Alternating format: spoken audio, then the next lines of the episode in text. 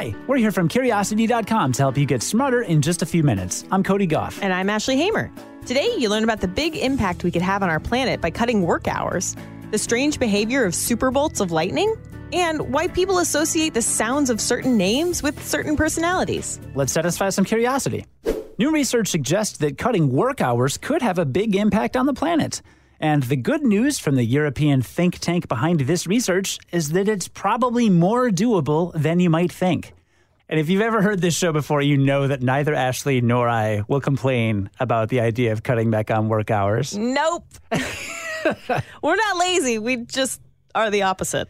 we actually prefer to work smart and not hard. And there are loads of research into how much better employees and companies perform when they work fewer hours. Yeah, when you're not under constant stress, you actually can think better. Surprise, surprise. Yeah, shocking. so, how many hours are we talking about cutting? The report concludes that, quote, the actual sustainable work week based on today's levels of productivity and carbon intensity would likely need to be well below 10 hours per week per person, even in relatively carbon efficient economies, unquote. That, of course, is not going to happen in any world that even remotely resembles our current reality.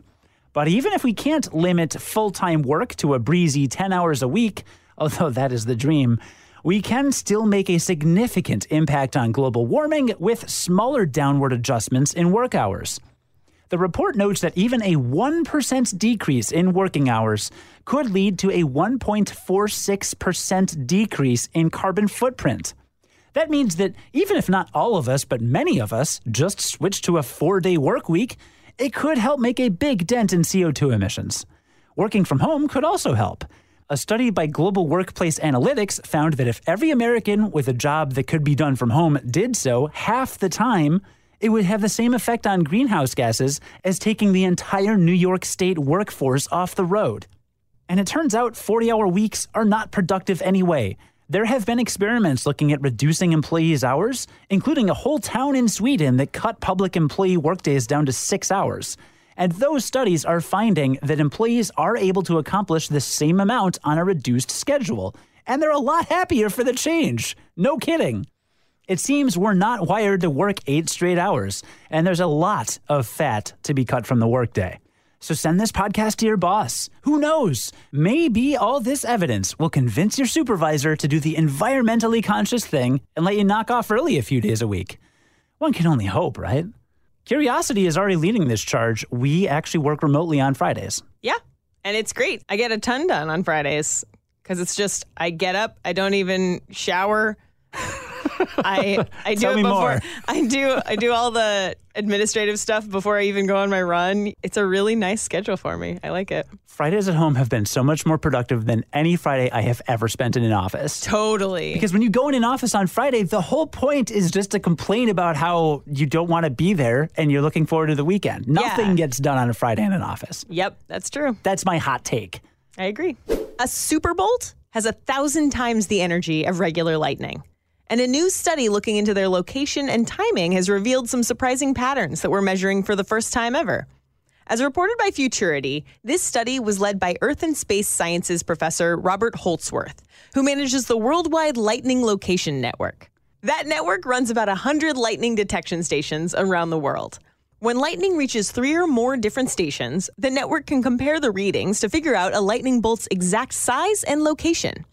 The network has been around since the early 2000s, and up until now, researchers didn't have enough data to do a study specifically on superbolts. Out of 2 billion lightning strokes recorded between 2010 and 2018, only 8,000 were confirmed superbolts. But this new research shows that superbolts are most common in the Mediterranean Sea, the Northeast Atlantic, and over the Andes. Slightly lesser hotspots include areas east of Japan, in tropical oceans, and off the tip of South Africa. Unlike regular lightning, superbolts tend to strike over water.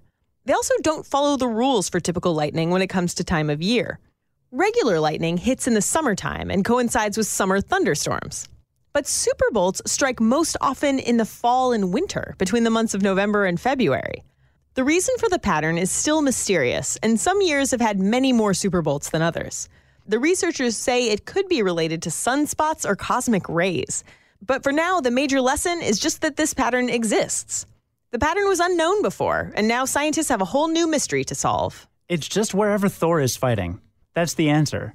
I, um, Thor is flying around. He's got Mjolnir. He's throwing lightning bolts. It's super bolts, obviously. He's Thor. Come on. Come on, scientists. I think you should call them up, let them know. You know what the world needs more of? Norse meteorologists. New research suggests we associate the sounds in certain names with certain personality traits, for better or for worse. In a paper published recently in the Journal of Experimental Psychology General, University of Calgary researchers examined the science behind sound symbolism and how it might apply to names. Sound symbolism describes the phenomenon where certain phonemes, or the units of sound that make up speech, are associated with certain types of shapes, brightness, speed, hue, and taste. So the researchers gave study participants a list of personality traits that were each paired with two names. Then the participants matched the traits with the names they thought the adjectives described the best. And the participants were pretty clear. They thought certain people were more emotional, agreeable, and conscientious, and other people were more extroverted. I'll get to those specific names in a second. But I want to note that these results held even after the researchers corrected for name familiarity and gender bias. By the way, it's important to mention that you can't really predict your personality based on your name. The researchers analyzed how people reported their own personalities, and they didn't find any significant relationship between whether those personalities matched up with their name sounds. So, on to the names. You can find a full list of names and our write up on this on curiosity.com, but the paper's main findings show that sonorant phonemes seem to be associated with high emotionality, agreeableness, and conscientiousness.